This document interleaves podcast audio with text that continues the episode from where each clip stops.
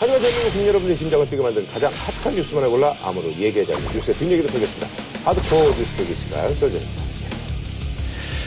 아주 따끈따끈한 떡밥이 하나 있습니다. 예, 어제 그 검색어에 주말이었죠. 예. 네. 어떤 포털 사이트는 김상민, 어떤 데는 또 김경란 이렇게 네. 올라있어 이게 뭔가 했더니 두 분이 이제 결혼한다는 네. 전격적인 예, 소식이 날라왔어요. 예, 아주 그 의외였습니다. 요런 따끈따끈한 떡밥을 잘 많이 알고 다니는 사람이 이준석 군이에요. 아하. 왜냐면 그 젊은 기자들하고 친해가지고 아하. 젊은 기자들이 이제 정보 보고 같은 거 올리는 거를 음. 이렇게 뭐 토스를 받나 봐요. 아하. 근데 두 달 전부터 이 얘기를 하더라고요. 아하. 어, 김경란이랑 김상민이 사귄다는데 아하. 어, 뭐곧 터질 것 같다. 뭐. 뭐 축하드립니다. 네. 7월 달에 만났다고. 다시 한번 진심으로 축하드리고 또 뭐 저희가 보도를 봤습니다만 이제 신앙심으로 만났다고 하니까 뭐 원래 김상민 의원이요 비례대표로 19대에서 공천을 받을 때 음. 원래 아주대학교 총학생회장 출신이거든요.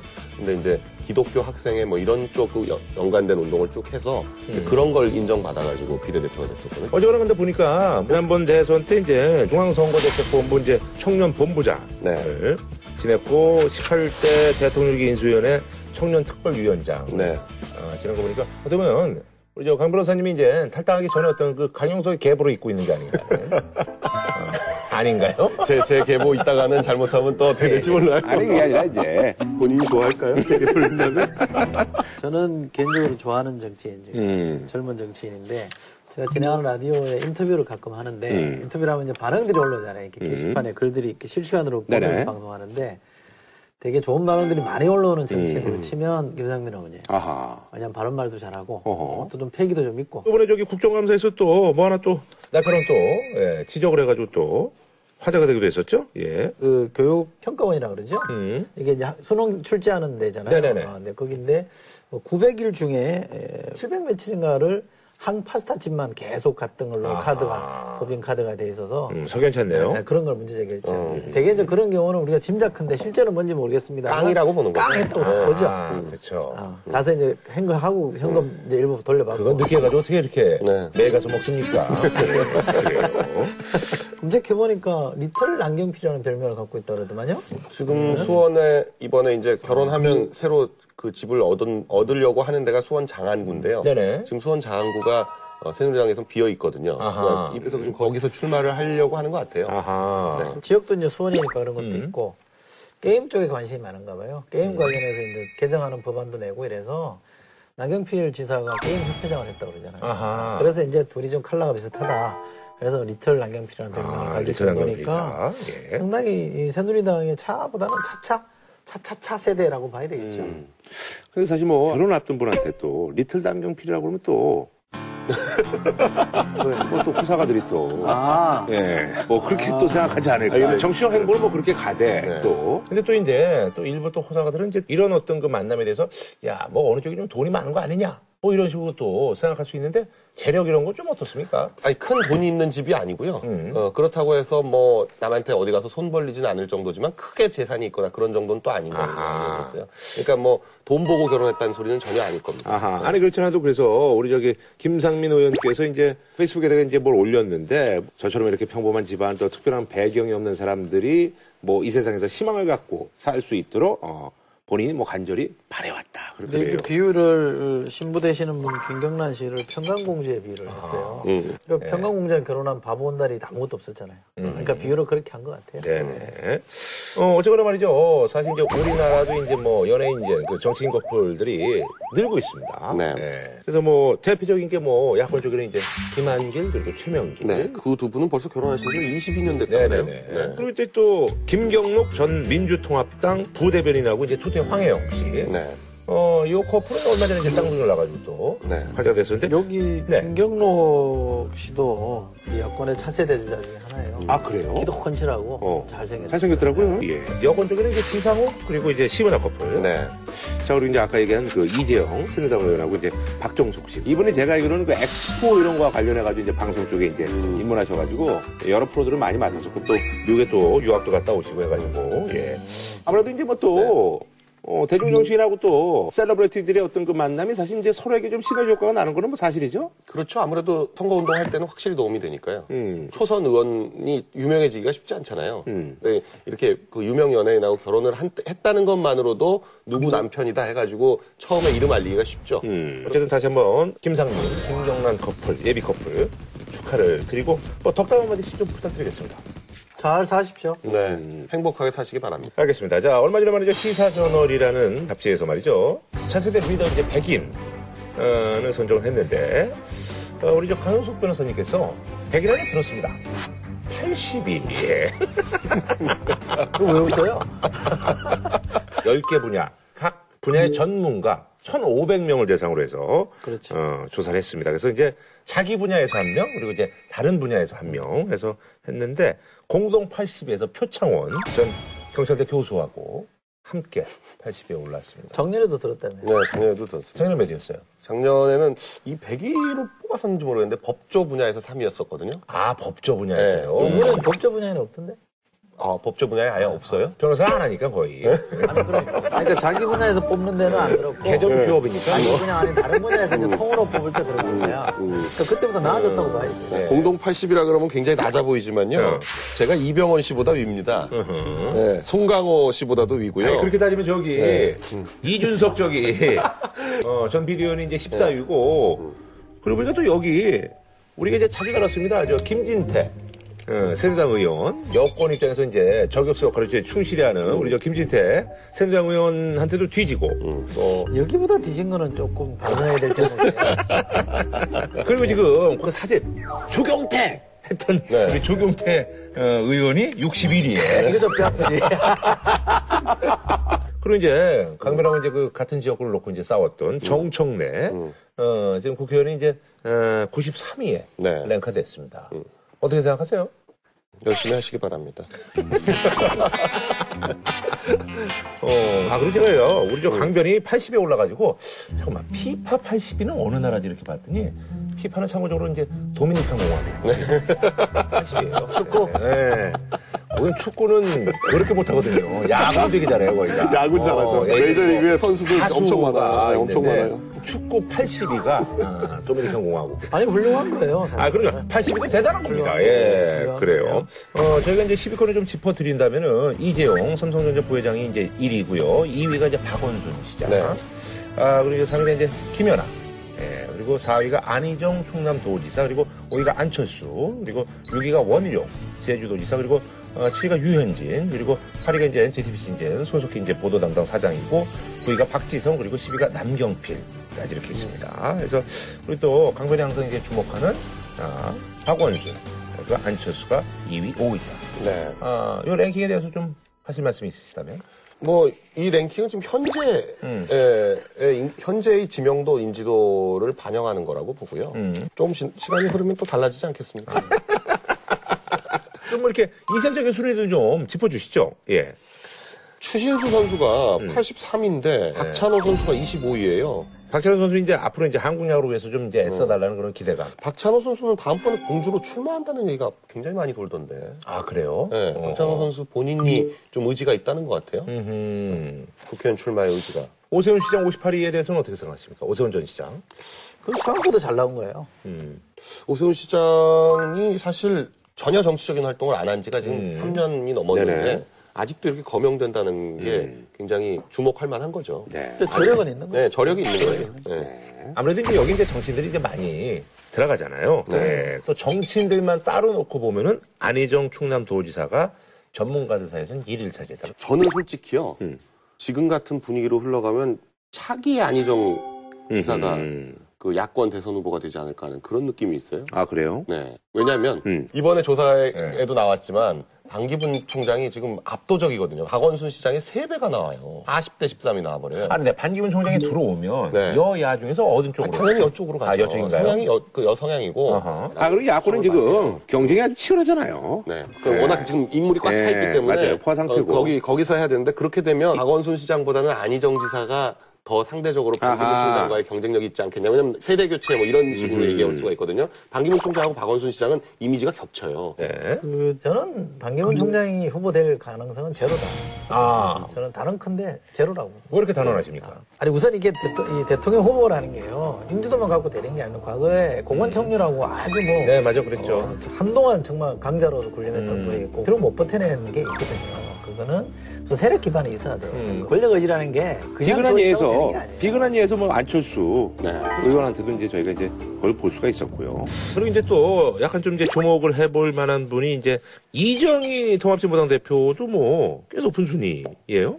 이정희 의원이 처음에 국회의원 되고 나서 의정 활동할 때는 굉장히 잘한다 그랬거든요. 음흠. 차세대 정치인 중에는 이정희 의원을 주목하는 사람들이 많았어요. 근데 지난번 대선을 통해서 이제 뭐 안티가 그렇죠. 많이 생겼잖아요. 안티 많이 생겼죠. 예. 그럼에도 여전히 매니아들이 있는 것 같다. 음. 안티가 있으면 매니아가 있는 거 아니에요. 그러니까 매니아들은 분명히 있는 것 같고 그런 게 이번 조사에도 나타난 거라고 봐요. 음.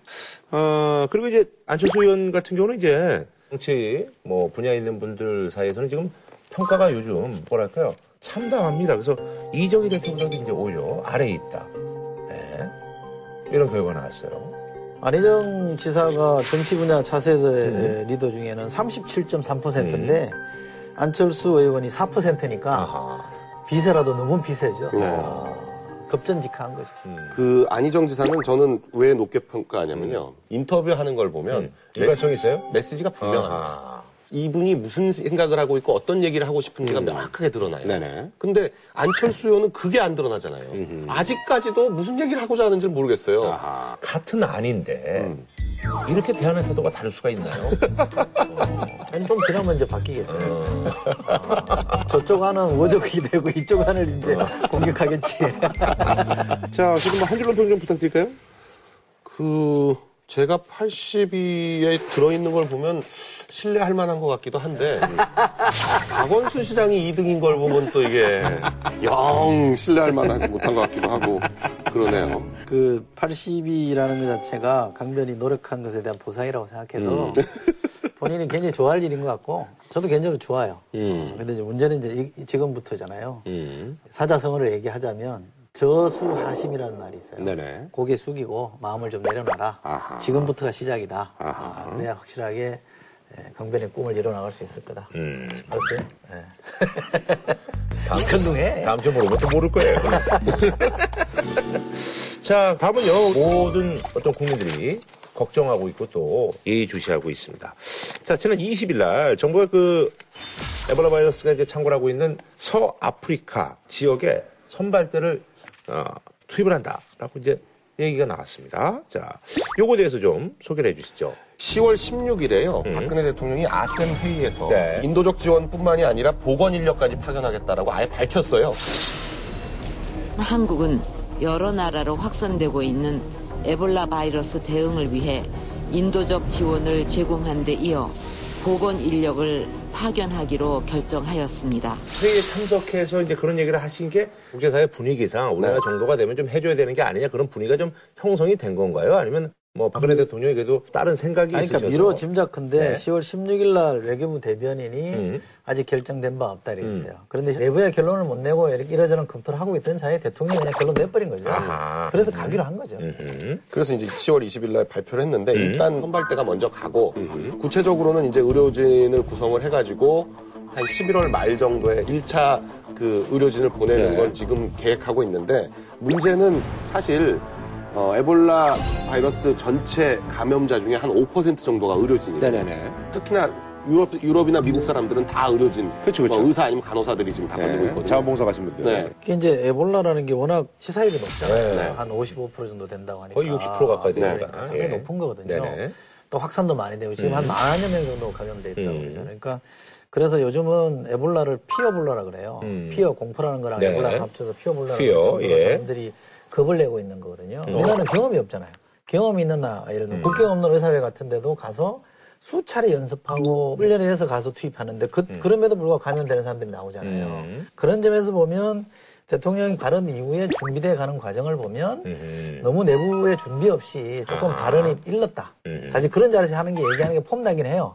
여러 명 정상들이 모였을 때 얘기하는 게 멋있긴 한데 그에 걸맞을 정도의 내부 준비는 안 돼 있는 상태다. 음. 의료계는 사실은 약간 멘탈 붕괴나 멘붕이라는 거예요. 그러니까 그럴 정도이기 때문에 처음에 이제 돈으로 좀 내고 생색을 좀 내고 속된 말로 그 다음에는 이제 장비 투입하고 마지막으로 가는 게 사람이어야 되는데 이게 조금 순서가 뒤엉켜서 전체적으로 국민들이 걱정을 해요. 가서 의료진들이 감염되는 것도 걱정도 하고 또 그분들이 국내에 들어왔을 때 역으로 이게 또 국내에서 퍼지는 거 아닌가 지금. 뉴욕에 의료진이 거기서 걸려가지고 네. 뉴욕으로 들어와서 지금 격리돼 있는 사람들이 몇 명 있는데 그 사람들 진료하는 간호사들이 겁이 나가지고 그러고 있거든요. 예. 우리나라에도 지금 국립의료원에 시에라리온에서 17개월 된 아이가 왔는데 얘가 지금 38점 몇 도가 근데 얘는 근데 아직 이제 안 확진, 확진 됐어요. 아니에요. 네. 에볼- 에볼라 의사 의사 에볼라라고 지금 보고 있는데 그 아이를 진료하던 간호사들이 지금 네 명인가가 사표를 냈거든요. 지금 이제 이 간호사 4명 그만둔 네. 데가 감염내과예요. 혁수병동이거든요. 네. 여기는 원래 이직률이 높대요. 아, 그래요? 원래 힘든. 자리예요. 그래서 어. 4명이 그만두려고 하던 차에 아하. 이게 딱 터져버리니까 이제 그렇게 딱 오해를 받는 거고 음. 우리나라 어린이를 갔다가 만약 감염됐다. 국내 데려올 수 없어요. 에어 앰뷸런스가 없잖아요. 그러니까 외국 가서 또 치료해야. 네. 아하. 근데 외국은 또 쉽게 받아주려고 그러느냐. 또 안 그럴 수도 있거든. 자국민도 지금 아, 어떻게 할지 그러니까. 모르는데. 이게 좀 난감한 문제들이 있어요. 어쨌든 뭐 여러 가지 이제 문제점들이 지금 나오고 있는 상황에서 뭐 여야는 어쨌든 목소리가 갈릴 수밖에 없는 그런 상황이네요. 여당은 뭐 이제 우리가 그동안 국제사회로부터 도움을 많이 받았던 네. 나라이기 때문에 이제 뭐 이런 능력이 돼서 국제사회의 일원으로서 도움을 줘야 된다 이렇게 보는 시각도 있고요. 음. 근데 이제 이거는 뭐 여당이냐 야당이냐의 문제가 아니라 기본적으로 우리 국민을 지금 굉장히 위험한 데 보내야 되는데 음. 그것에 대해서 정치권에서 고민을 해야 되는 거죠, 충분히. 외국의 학자들이 지적하는 거에 의하면 미국은 이걸 군대를 보냈거든요. 3천 명 가까운 군대를 보내가지고 군사적으로 이 문제를 좀 풀려고 하고 있단 말이에요. 예, 근데 쿠바는 의사를 보- 의료진을 보냈어요. 300명 넘게 의료진을 보냈거든요. 그래서 이거를 학자들이 뭐라고 해석하냐면 지금 이제 아프리카에 자원 전쟁이 심하잖아요. 선진국들이 들어가서 다 자원 먹으려고 하잖아요. 그러니까 이 자원 경쟁의 차원에서 에볼라라는 걸 미국이 활용하고 있다. 그래서 자국 군대를 보내가지고 나름대로 그 영역을 확보하려고 그러고 미국이 그런 전략을 지금 쓰고 있기 때문에 자칫잘못하다가는 덜덜이 설 우려가 있는 그런 거죠. 쿠바는 지료도 먹고 살게 없으면서 거기 왜 사... 그건 워낙에 의료가 좋아요. 의료진이 그 의료 중남미에서는 최고가 아. 의료 수준이 좋아요. 의료 관광이라는 게 제일 하여간 유명한 데가 쿠바입니다. 그것도 역사가 좀 있더라고요. 미국하고 이렇게 뭐 생화학 무기 이런 것들에 대한 아, 스토리가 있으니까 살려고 보건 시스템을 제대로 갖춰놓은 거예요. 근데 북한이 지금 저기 먹고 살 것도 없으면서 이렇게 핵무기 발전한 것처럼 뭐 이런 거랑 그런 식의- 그런 식의. 뭐- 아, 아. 이게 이제 그 위험하다는 게 그거 아니에요?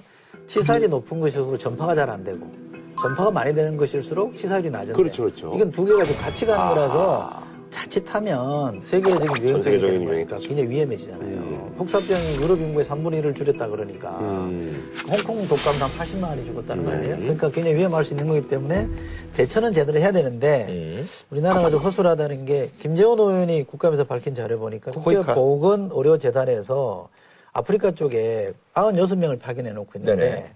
그래서 아프리카도 다 포함되어 있단 말이에요. 그러면 이게 보호 장비를 줘야 되잖아요. 장구를 줘야 되는데 하나도 지급이 안 돼 있단 말이에요. 어쨌든 그 전신 그 보호복을 이제 5,300개를 이제 급히 이제 마련을 네. 했어요. 근데 마련을 이게 이제. 좀 기존 거하고 좀 다르죠.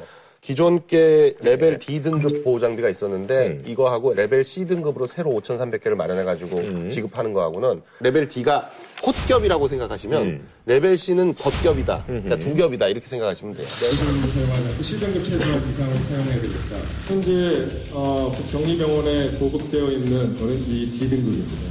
이 D등급은 에이프런 걸치고 있고요.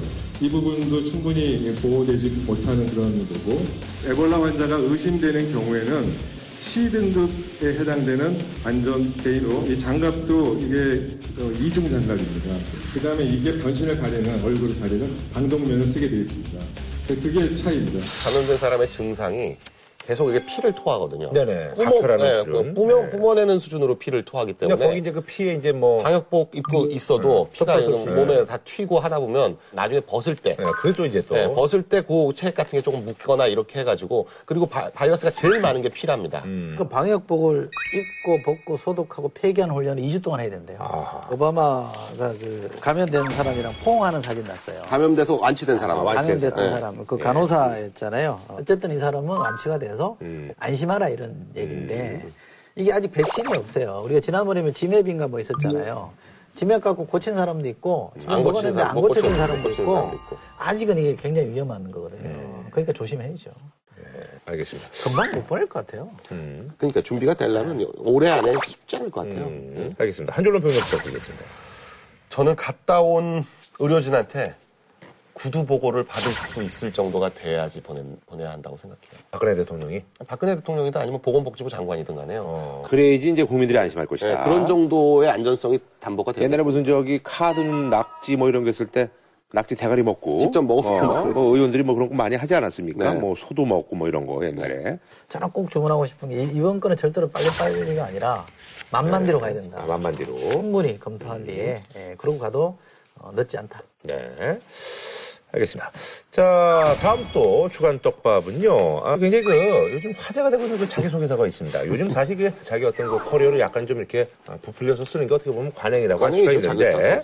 그런데 굳이 그럴 필요가 있느냐 하는 상황에서 어, 자소서에 이걸 좀 너무 많이 써가지고 좀 어, 입방아에 오른 분이 있어요. 어, 바로 이제 그 코바코 곽성문 사장님이신데 코바코라는 게 이제 네, 방송- 광고를 판매 대행하는 방송광고진흥공사인데 그 KBS, MBC 그리고 종교 방송들 광고 판매를 대행해주는 그런 기관이죠. 뭐 시내 직장 해가지고 네. 연봉도 여기는 엄청 역대로, 역대로 낙하산이 가던데. 어, 연봉. 낙하산 명소예요. 아, 아. 그 특히 방송계 쪽에 있었던 사람들이 정치권에 큰 오면 치잖아. 제일 좋은 데가 여기죠. 아하. 네. 저는 전병헌 의원이 대단한 것 같아요. 이 자소서를 어떻게 또 빼냈어. 준 거지.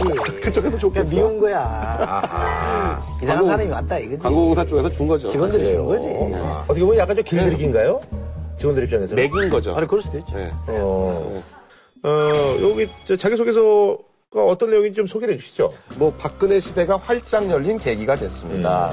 저는 유경수 여사 서거 20주년이 되는 1994년 당시 큰 영예와의 특별 인터뷰를 계기로 인연을 이분 맺- 이제 기자 출신이시고. 네, 그 자연스럽게 박근혜 대표의 측근이 되었고 음. 나아가 이른바 친박 그룹의 일원으로 의정생활 4년 내내 박근혜 대통령 만들기에 앞장섰습니다. 그박 대통령을 띄운 거는 좋은데 음. 또 MB를 또 엄청 까요. MB는 대통령 후보로서의 자격이 없다는 소신에 따라 2007년 11월 29일 한나라당을 탈당했습니다. 아, 예. 이분이 이것 때문에요. 이때 뭐 허위사실 공표했다 그래가지고 선거법 위반으로 어. 400만 원 벌금 받고 그래서 그 다음에 그 2012년에 출마를 못했던 거예요. 아. 그것 때문에.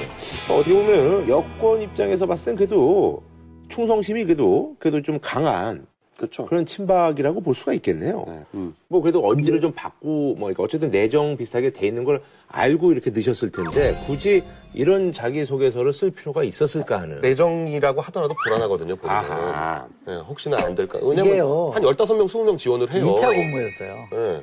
원래 지난 그 코바쿠 사장 하던 이원창 사장이 3개월 임기 남겨놓고 그만뒀어요. 음. 그것도 좀 석연찮다 그랬거든요. 근데 1차 공모를 했는데 그때 어떤 사람이 좀 주목을 받았냐 그러면 우리가 다뤘던 정문회 씨 최측근이 여기 아하. 공모했다 그래가지고 그 사람이 낙하산으로 온다 그래서 어, 노조가 데모나고 막 난리 났어요. 음. 근데 네 명이 다 각하가 된 거야. 다 부적격이다 이래서 잘리고 그리고 이제 새로 한 거거든요. 근데 그 과정에 또 무슨 일이 있었냐면 임원 추천위원회라는 게 있는데 그걸 또 새로 구성했어요. 음.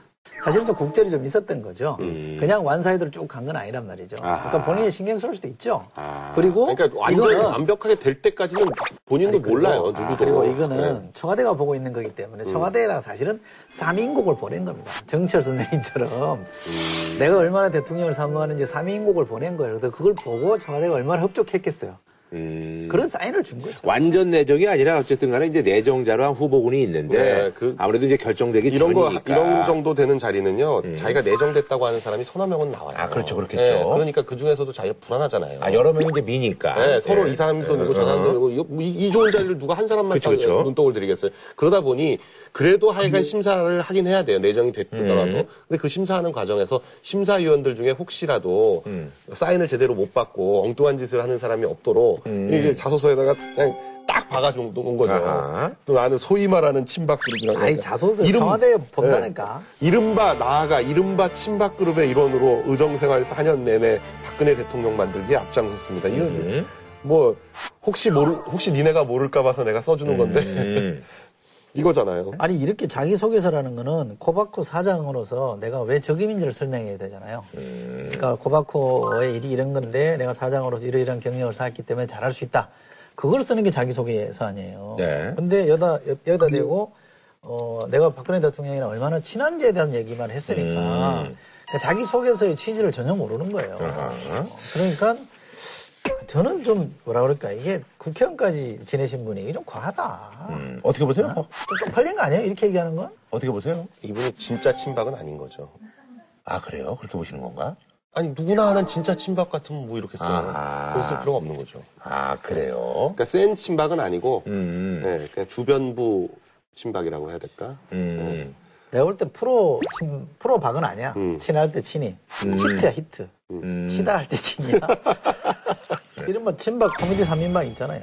누구 누구예요? 이분 이분 있었죠. 김성주 회장. 네. 그 기관이 국정감사를 받아야 되면 그 기관의 장관 당연히 나온단 적십자사 국감을 말이에요. 하는데 그날 오후에 하기로 돼 있는데 오전에 비행기 표 사 해서 북- 중국으로 가버렸거든요. 아, 그러니까 그 양반. 그다음 잔이요. 음. 아, 그분도 자기소개서가 거의 친박 어, 어, 스토리를 쓴 거죠. 아, 그러니까 다 이렇게 이 두 분은 거의 박비여 청가를 부른 분인데 아. 이세 사람이 이번 친박 3인방에도 개콘 3인방이라고 그러죠. 어. 아니 그나저나 그래서 이게 사실 이게 전병 의원이 이렇게 얘기를 해가지고 이게 조금 이제 새누리당 쪽에서도 이제 조금 당황스럽죠. 예, 당황스러운 분위기겠어요. 예.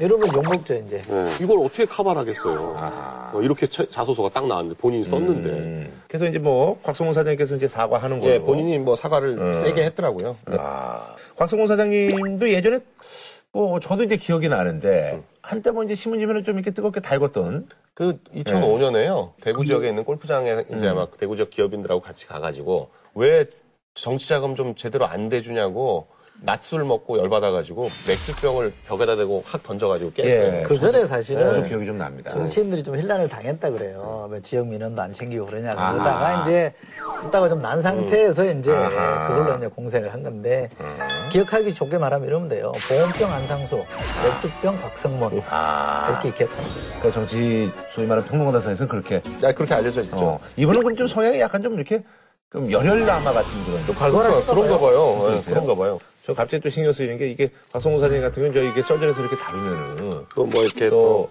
아니 그냥 좀 본인이 좀 이렇게 심기가 좀 이렇게 그뭐 눈치 보자는 거예요. 아니 그게 아니라 아니 갑자기 또 그런 생각이 드네요. 아니 근데요 네. 그 국회 정도 하고 이렇게 음. 국회 가서도 세게 당했을 거 아니에요 아. 그러면 이게 한동안은 더 간다라고 느끼고 있을 거예요 네. 이거 가지고 속 좁게 하면 음. 정말 안 되죠 근데 그, 저, 보니까 글을 잘 쓰시긴 잘 쓰세요. 뒤에 맺은 말 이런 거 쓴 거 보면은 아주 재밌어요. 아니 기자 출신이시니까. 네, 기자 출신, 확실히 기자 출신 같이 느껴지는 게 돌이켜볼 때 파사 현정의 춘추대의를 드날린 논객은 되지 못했으나 언론인으로서 주요 현안에 참여해 시시비비를 분별해 보았고 나라의 동량은 되지 못했으나 여의도 의사당에서 경세재민의 한 구석을 들여다보는 기회를 가졌으며 동서거금의 서적 수백 권을 대충이나마 훑어보면서 선비의 흉내는 내어보았다고 자부합니다. 이런 거 괜찮아요. 이거 맺는 말은. 그러니까 이 앞에 아니 근데 이거는 예. 이 글은 음. 기자 출신의 글이라기보다는 소설가 출신 같지 않아? 예. 어쨌든 기자 기자들 같지가 않죠. 기자글 같지가 이- 어쨌든 뭐 대표를 써줬나? 신고식은 뭐 호되게 했는데 네. 뭐 어쨌든 그래도 뭐 임명되고 네. 이제는 뭐 업무를 예. 아니, 역대 됐던 분들에 비해서 자격이나 뭐 이렇게 그 전문성이나 이런 게 전혀 밀리지가 않아요. 음. 그렇기 때문에 그거 갖고 뭐라고 할 건 아니고. 요번에 이제 구설이. 네, 네. 이 자소서가. 구설수 탄 거죠. 구설수 탄 거죠. 알겠습니다. 예. 자, 한 주간 말이죠. 가장 뜨거웠던 화제의 말을 살펴보는 시간입니다. weekly 설전 레전드 발언인데, 모처럼 이제 정치권 얘기를 좀 해야 될 것 같습니다. 자, 개헌은 뭐 블랙홀이다. 개헌 논의는 뭐 앞으로 좀 삼가하자라는 그런 박근혜 대통령의 입단속에도 불구하고, 김무성 아, 새누리당 대표께서 아, 개헌이 이제 뭐 본물처럼 개헌론이 나올 것이다라고 해서 바로 뭐 사과를 했음에도 불구하고 청와대는 이게 실수가 아닐 것이다라고 지금 비판을 하고 있습니다. 이를 전해들은 김 대표의 말. 청와대 누군데? 예. 청와대에서 대표님께서 개헌 언급하신 게 실수로 하셨다고 생각을 안 한다는 얘기를 갑자기 해서요. 청와대 누군데? 청와대 누군데? 흔히 뭐 이렇게도 표현하잖아요. 가깝고도 먼 사이라고 이렇게 얘기를 하는 이제 두 분의 관계. 박근혜 대통령 그리고 이제 김무성 새누리당 대표인데 개헌 발언 요 사건 뭐 사건이라고 하기는 그렇습니다. 근데 일단 그 예, 중국을. 중국을 간 타이밍과 여러 가지가 청와대가 보기에는 좀 매끄럽지가 아. 않았어요. 같은 시기에 그박 대통령은 아세마를로 이태, 이태리에 가가지고 리커창을 만났는데 김무성 의원은 중국에 가가지고 시진핑을 만났어요. 그러니 이게 똑같은 시기에 이게 아셈 회의가 이게 뭐 보도 분량이 나와야 되는데 이게 확 죽고 청와대 쪽에서는 약간 기분이 나쁠 수가 있겠네요. 아, 그 그거 자체가 이제 기분 나빴죠. 그리고 국감 기간인데 아, 그리고 지금 만난 게 이쪽은 박근혜 대통령을 리커창이면 2인자고. 2인자고 여기선 여기는 이제 시진핑이니까 1인자니까. 어. 그러니까 또 그런 것들이 약간 좀 그러니까 호사가들의 네, 그런 것들이 입방 중에 이제 오를만 하네요. 청와대 쪽에서는 기분이 안 좋았는데 상해 무슨 영빈관이라는 식당에서 기자들하고 간담회를 하는데 네. 그러니까 기자들이 다 이걸 받아치고 있는 장소였단 말이에요. 근데 거기서 개헌 얘기를 노골적으로 상당히 길게 했어요. 이게 우- 우연히 툭 튀어나온 말이 아니라 상당히 길게 했어요. 그러니까 이제 청와대에서는 그게 무슨 실수냐. 외국까지 가가지고 기자들 앞에서 그 얘기를 하면서 개헌이 본물처럼 터질 거다. 뭐 정기국회 끝나면 그렇게 된다라고 이게 했는데 이제 작심이지. 16일 날 10월 16일 날 상해에서 발언하고 17일 날 국내 돌아와서 진화를 했단 말이에요. 네, 바로 사과했죠. 어, 네. 사과한다. 이렇게 정중히. 사과하지 않았습니까? 예. 제 불찰로 생각을 합니다. 대통령께서 이들이 아셈 외고를 하고 계시는데 어, 제가 이해가 아닌 것 같아서 죄송하다는 말씀 어, 드립니다. 근데 21일 날 며칠 지났는데 한 4일 지났죠? 4일 지났는데 청와대가 반응을 내놨단 말이에요. 아, 피드백인데 한 3, 4일 걸린 건 그게 뭐냐? 예. 그 중간에 대통령이 돌아와서 어. 참모들이 속된 말로 무지 깨졌겠죠. 아하. 니들 뭐 하냐. 도대체. 어? 굉장히 불쾌한 사인을 줬겠죠. 그러니까 작전회의를 해가지고 누군가 나서서 이걸 얘기를 해라. 라고 이제 뭐 청와대 고위 관계자라고 얘기한 거죠. 그렇게 해서 또 익명으로 도 공격을 했으니까 사실은 대통령의 뜻이 실렸다. 며칠 지난 뒤에 뒤늦게 나왔고 세계 강도가 세거든요. 어, 그렇게 했으니까 이제 에, 김문성 대표로는 사실 굉장히 김문성 대표도 불쾌하죠. 아니, 진짜로 궁금했을 거예요. 청와대 누군지. 어허. 알았겠죠. 예, 누군데? 왜냐면 앞에 기자들이 있었기 때문에 그거는 금방 알았을 거예요. 아, 아니, 그나저나. 근데 이제 그 청와대 쪽에서 이제 그런 시가 이게 우연이 아니었다. 이게 작심한 거다. 라고 얘기하는 시각에 대해서는 좀 동일하시는 거예요, 뭐예요? 아니 지금 그 아, 뭐 측근이시잖아요. 원의 측근. 원의 측근. 아니 개헌 개헌 논의가 숨은 측근이라고 예, 개헌 개헌 논의가 지금 숨기냐 뭐 방송에서 이렇게 하는데 뭘 숨어? 아니 그쪽에서 뭐 하는 일인지 숨기고 있으니까 아니 개, 개헌론이 지금 저 발의하자면 발의 안에 서명할 것 같은 의원 수가 지금 한 150명이 넘어요. 그리고 기- 심정적으로 개헌에 찬성한다고 보여지는 의원이 여야 다 합치면 한 230명 되거든요. 국회의원들은 꿈이 내각제예요. 왜냐면 내각제를 해야 장관을 다 국회의원들이 하니까. 그 그럼 계획된 도발은 아니에요. 아. 제가 볼 때는 그건 뭐 동의하세요? 아니, 그러니까 평소 생각이 아하. 기자들이 물어보니까 그냥 나온 거죠. 박지원 의원이 트위터에다가는 이거 저- 전형적인 이보 전진 일보 후퇴다 이렇게 했는데 그건 아니에요. 볼 김무성 대표는 그런 성, 성격이 아니에요. 전문 용어로 하면 프로이드라는 데서 따온 단어가 있어요. Freudian slip이에요. 무심결에 아하. 실현한 거야. 말을 흘린 거야. 아하. 평소 그런 생각이 있다 보니까 주의력이 좀 산만해져 가지고 무심코 흘린 말이거든요. 그러니까 Freudian slip이에요. 그러니까. 이걸 너무 과도하게 뭐 해석하는 거는 왜 청와대 그렇게 해석하느냐. 김무성 대표가 이게 뜻대로 안 움직여주는 게 있거든요. 이미 당은 김무성 당으로 간다 그러죠. 무대당으로 간다 그러죠. 뭐 그리고 막 청와대랑도 약간 뭐 자, 이, 이 독자적으로 갈 것처럼 보이고 예를 들면 국민연금도 그렇고 그쵸. 뭐 세월호 협상 줄 때도 그렇고 사실은 이품 안에 속 안 들어왔단 말이에요. 그러다 보니까 주로 이완구 원내대표랑 했다 했잖아요. 그러다 보니까 이게 길들이기를 해야 되는 거예요. 근데 딱 걸린 거지. 꼼짝 마라. 아직은 우리가 권력의 주인이다. 아하. 우리가 권력을 갖고 있다. 이런 사인을 준 거죠. 아무래도 근데 이제 박근혜 대통령 입장에서는 이게 뭐 사실은 뭐 개헌론이 사실 달갑지는 않잖아요. 당연히 그렇죠. 대통령은 자기 집권 기간 동안 마지막 순간까지 그렇죠. 강력한 권력을 계속 누리고 싶은 게 대통령 생각인데 개헌을 한다는 건 이미 이제 현재 대통령은 이제 논외로 하고 자기들끼리 모든 이거를 그 논의해가지고 해보겠다는 거고 김무성 대표가 이걸 총대를 맸다는 건 뭘 얘기하는 거냐면 이원 집정부제가 자기는 개인적으로 오스트리아식 이원 집정부제를 선호한다는 말까지 한 걸 보면 본인은 총리하고 싶다는 얘기예요. 아하. 총리를 하겠다는 얘기는 이제 외치 뭐 국방 뭐 이쪽에 국가 원수 형태의 대통령이 하나 있어야 되거든요. 그러니까 그걸 상징적인 대통령 누구 하나와 그게 저기 방기문 사무총장인가요? 아니 그 방기문 사무총장이 아주 적절 적당하죠. 사실은 그렇게 보면 뭐 본인이 하여간 총리할 테니 그럼 당신이 대통령 하죠 뭐 이런 식의 어떤 권력 분점이 가능한 거죠. 그러니까 지금 문재인 의원은 아마 정부 통령제를 선호하는 것 같아요. 아하. 정부 통령제 미국처럼. 네, 그러니까 네. 어, 미국처럼 그리고 이제 부통령 후보를 호남 쪽에서 데리고 와가지고 이제 뭐 음. 이렇게 같이 어쨌거나 이제 뭐 상식적으로 생각해서 사실 이제 4박 5일 일정으로 사실 이제 어디 이제 갔는데 지금 이틀밖에 안 지났는데 다음 손님 뭐, 뭐, 관련돼서 뭐, 이제 뭐, 이게, 이거 저기 어떻게 좀, 식사를 어떻게 바꿀까, 무슨 뭐, 인테리어 어떻게 바꿀까, 뭐, 이렇게 지금 얘기하고 있으니, 지금 이틀밖에, 지금 2년 차잖아요. 차예요. 그러니까 뭐, 지금 뭐, 반도 안 됐는데, 뭐, 대통령 입장에서는 당연히 복귀할 수밖에 없고. 저는 좀 예. 생각이 달라요. 아니 국회의원들도 개헌의 당사자거든요. 어, 국회 의결을 거쳐야 되기 때문에 국회의원들한테 이래라 저래라 말하는 건또 음. 잘못하면 오해받을 여지는 충분히 있어요. 저는 그래서 부적절한 발언이라고 보고요. 또 하나는 내각제가 과연 박근혜 대통령에게 불리한 제도냐. 퇴임 이후로 생각해 보면 내각제가 박근혜 대통령이 이렇게 나쁘지 않아요. 음. 제왕적 대통령이 있는 것보다 내각제가 돼서 이른바 친박 그룹이라는 게 유지가 되고 아하. 그 안에서 이렇게 세를 갖고 있는 게 음. 훨씬 유리하거든요. 그리고 퇴임할 때쯤 되면 대통령들이 다 내각제를 또 마음에 끌려 했었어요. 음. 그러니까 문제는 지금이 아니다라는 거 하나. 그 다음에 당신들한테 끌려다닌다시피는 안 하겠다. 해도 내가 한다. 음. 아, 이런 자존심 하나. 이게 좀 결합돼서 나타나는 거이고 게다가 이제 여권 내부 질서에서 김문성 대표가 워낙 이제 많이 나가니까 음. 그걸 견제하기 위해서 지금 저렇게 얘기하는 거지. 내각제 개헌 자체에 대해서 저는 그렇게 부정적일 거라고 보지 않아요. 어쨌거나 뭐, 논의는 뭐, 어쨌든 간에 내년이 뭐, 그러니까 어쨌든. 박 대통령은 어떻게 논의? 논의를 한다고 하더라도 내년 말쯤 했으면 하겠죠. 아하. 앞으로 1년 정도는 자기가 충분히 더 업적을 남기고 싶더라도 지금 이제 1년 남, 남은 거예요. 뭐 총선 근처쯤 가면 이제 그, 그걸로 완전히 그 관심이 쏠리고 그 총선 끝나고 나면 그 다음에 차기 후보 누구냐 이거 가지고 관심 쏠리면서 현직 대통령이 뉴스의 중심에 서기가 만만치 않아지거든요. 그렇군요. 어쨌든 지금은 음 이게 5년 단임제의 어떤 그 폐 이런 것들이 많기 때문에 바꿔야 된다라는 게 이제 국민적인 어떤 공감대가 이제 형성이 된 건데 어 요걸 좀 이렇게 좀 차근차근 좀 풀어서 좀 설명을 좀.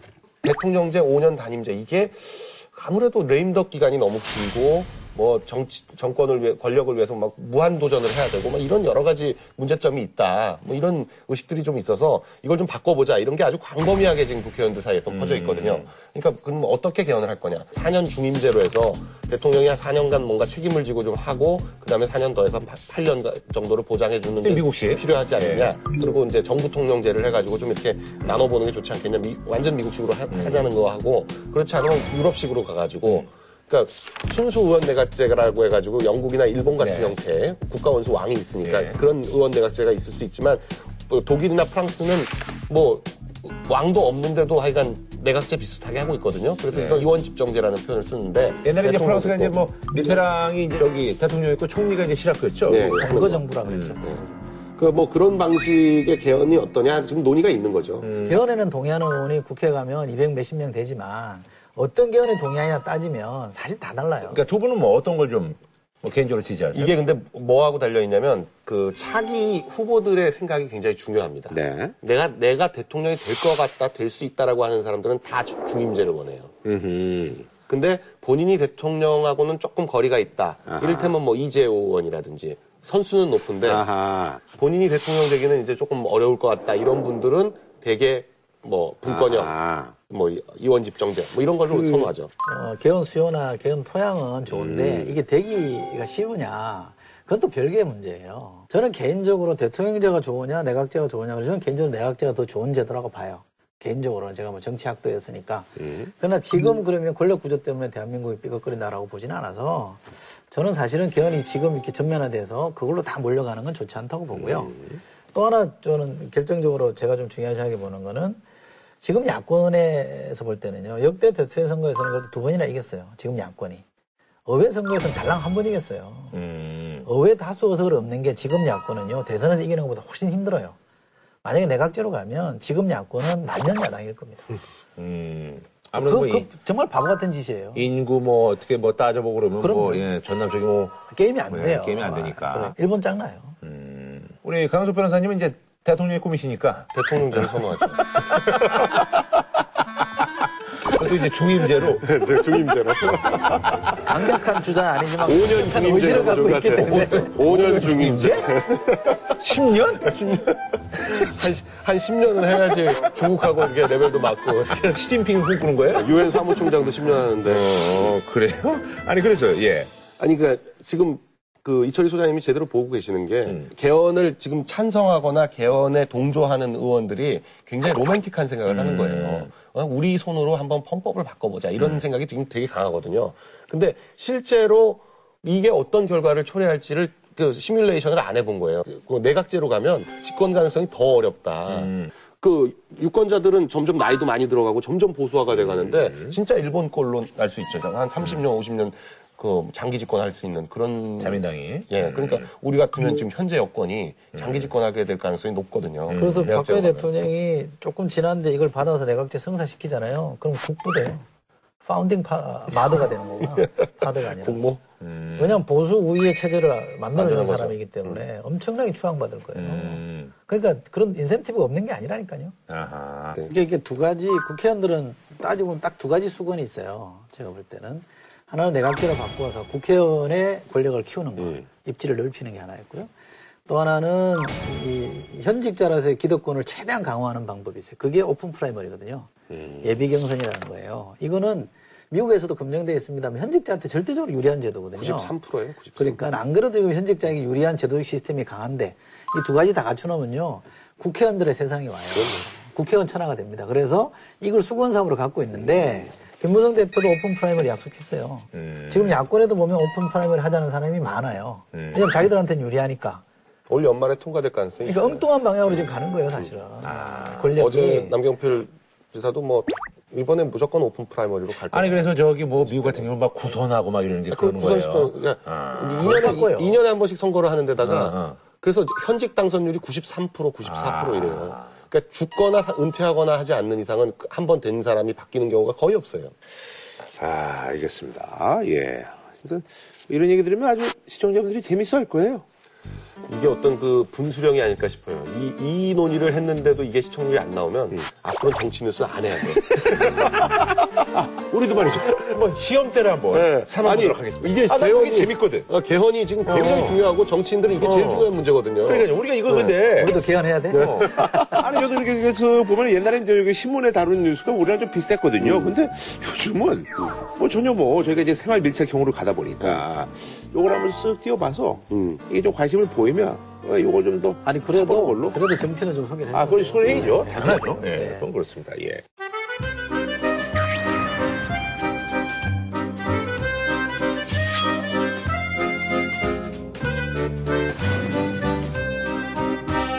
자, 다음은요.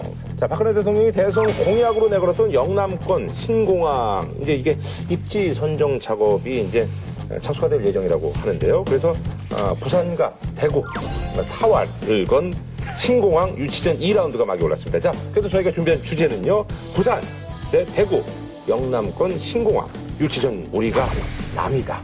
우리다. 예. 경북 경남은 사실 뭐 이제 보수의 텃밭. 네. 예, 그래서 우리가 남이가 뭐 이런 얘기도 예전에 김기춘 그, 예. 장관이 그 음. 저 초원복집에서 했다는 말이죠. 그렇죠. 네. 근데 이제 이제는 뭐 이제 남처럼 지금 이제 뭐 싸우게 생겼습니다. 예. 어, 박근혜 대통령이 후보 시절에 영남권 신공항을 추진하겠다고 공약을 내세웠어요. 음. 대선, 대선 공약으로. 신공항 반드시 건설하겠다는 약속을 드리겠습니다. 그 공약을 지키는 차원에서 다시 한번 추진을 하고 있는 것 같은데 음. 그 경북 지역에서는 TK 지역에서는 밀양에다 해야 된다. 예, 그리고 부산 지역에서는 가덕도. 가덕도. 로 가야 된다. 이제 그런 거죠. 이 시작이 2005년에 그러니까 노무현 대통령 시절에 시작된 네. 거예요. 그러니까 노무현 대통령의 공약은 아니었고 당시 이제 2005년에 영남권 자치단체장들이 음. 문제 제기를 했어요. 이런 신공항이 필요하다는 문제 제기를 하니까 받아들여서 이게 논의가 시작이 됐는데 이명박 대통령도 공약을 했어요. 음. 이걸 하겠다고 그렇죠. 했는데 네네. 하다 보니까 양쪽이 시끄러우니까 이거 접었거든요. 그 MB 정부 때요. 네네. 이것 때문에 엄청 싸웠었어요. 그렇죠. 예, 그래서 엄청 싸우다가 사과했죠. 예, 예. 결국 그냥 대통령이 아 예. 이렇게 싸우다 큰일 나겠다 싶으니까 예. 어. 영남권 신공항이라는 걸 당장 추진할 필요가 없다는 음. 걸로 결론을 내서 백지화를 해버렸어요. 경제성이 없다고. 경제성이 없다고 예. 해가 지고. 그때 후로 이제 몇 년이 안 지났는데. 네. 근데 지금 이제 검토를 한다는 뭐 이유 중에 하나는 뭐 환경적으로 조금 변한 게 있죠. 뭐 아무래도 이제 뭐 이용객도 좀 늘고. 그러니까 아, 변하지도 않았어요? 저가 항공사들이 좀 생기고 음. 중국 관광객들이 좀 늘면서 약간 뭐 좀 숫자가 그 음. 수치가 늘고 있어요. 그러니까 그때 생각했던 것보다는 조금 더 빨리 늘고 있기는 한데 음. 그때도 국토연구원 연구 결과 말고 다른 다른 연구 결과에서는 비슷한 수치를 예측을 했었어요. 그러니까 음. 훨씬 빨리 늘어날 것이다 이렇게 본 건데 제일 보수적으로 평가한 국토연구원 연구 결과를 놓고 경제성이 없다 이렇게 본 거거든요. 그러니까 보기 나름이에요 어차피. 음. 예. 이미 결론은 나 있고 가긴 가야 되는데 과학적 데이터를 들이대야 되니까 서, 앞뒤가 바뀐 거죠. 강수 변호사님은 어떠세요? 그냥 개인적인 의견을 묻습니다. 이 공항이요? 예. 그 지금 있는 수요로 가지고만 생각하면은 만들 필요가 없어요. 그런데 그게 아니고 수요를 만들어내겠다고 하면 충분히 만들 수가 있습니다. 왜냐하면 인천공항도 처음에 굉장히 말이 많았어요. 저를 저렇게 큰 공항 만들어가지고 과연 뭐가 될 거냐, 뭐 여러 가지 얘기가 있었는데 인천공항 그때 만들 때 어떤 논리로 만들었냐면 우리나라의 항공 수요를 보고 만든 게 아니에요. 우리나라 주변에 뭐 비행기로 2시간 거리 내에 100만, 인구 100만인 도시가 25개가 넘는다. 뭐 이런 하여간 여러 가지 논리를 가지고 해서 만들었는데 만들어 놓고 나니까 실제로 인천공항이 누가 많이 쓰냐면 일본하고 중국 환승객들이 굉장히 많이 들어옵니다. 일본 같은 경우에 주- 주요 소도시들에서 나리타 공항으로 나가서 나가는 것보다 인천공항으로 와서 나가는 게 시간도 적게 걸리고 돈도 훨씬 적게 든다는 거예요. 그래서 인천공항이 지금 뭐 세계 1위 공항으로 지금 9년째 선정되고 있는 거 아니에요. 그러니까 그런 정도의 비전을 가지고 영남권 신공항을 만들겠다라고 한다면 제가 볼 때 충분히 수요가 있다고 봐요. 근데 그러면 영남권 신공항 그럼 밀양인가 가덕도인가? 아, 그, 렇게 놓고 보면 만일에 허브공항으로서 작용하려고 놓고 본다라고 그러니까 난 한다면 그냥 객관적으로 물어보는 거야. 나는 그러니까요. 뭐 허브공항으로서 작용하려고 놓고 본다면 밀양보다는 가덕도가 낫죠. 왜냐면 밀양은 영남권의 영남권의 중부쯤에 중간. 되, 네. 중간쯤에 되니까 그 TK 쪽에서 사용하기도 편하고 그러니까 영남권 내의 수요만 놓고 본다면야 밀양이 더 합리적이라고 볼 수 있겠지만 요즘 만드는 공항은요. 제일 문제가 소음 뭐 이런 것 때문에 24시간 돌려야 되는데 주변 주위 사람들의 소음 문제 뭐 이런 것들이 중요하기 때문에 대개 경우에 바다에다 만들거나 섬에다 만들어요. 영종도 공항이 그래서 24시간 가까이 사용할 수 있는 거 그런 건데 오- 오사카 간사이 공항도 그래가지고 일부러 바다에 나가가지고 또 메꿔가지고 만들었고 가덕도도 그런 거거든요. 가덕도도 주위 주위 소음이라든지 그런 피해 없이 상당히 넓게 활주로를 확보할 수가 있고 수요가 많아졌을 때 계속 확보할 수 있는 이런 면에서 앞서 있다고 보니까 제가 볼 때는 허브 공항을 만들겠다고 한다면 가덕도가 맞는 거고요. 그게 아니고 그냥 영남권 내에서 지역 수요를 맞추기 위해서 하는 거라면 뭐 밀양이 맞다 이렇게 보는 거죠. 그럼 우리 저 소장님 어떻게 생각하세요? 이 구도로 가면 저는 밀양으로 갈 가능성이 더 이, 크다. 이 구도로 가면 밀양으로 갈 가능성이 네, 크다. 큰데요. 어. 그것만 TK, 해요. TK 전부뿐만 아니라 경남도도 밀양이 경남도거든요. 네, 그러니까 아니, 홍준표 지사가 지사는 밀양을 밀양을 밀어요. 지지해요. 밀양은 밀어요. 그러니까 부산만 가덕도를 원하는 거고 나머지 다른 영남 지역은 다 밀양을 원해요. 왜냐면 영남권 신공항이니까 제일 이용하기 편하니까 그렇게 보는 거죠. 제가 볼 때 좀 주목해 보는 거는 김무성 대이뭐 최경환 이 라인의 싸움은 좀 있을 수 있겠다라고 생각해요. 최경환 부총리가 워낙 지금 실세잖아요.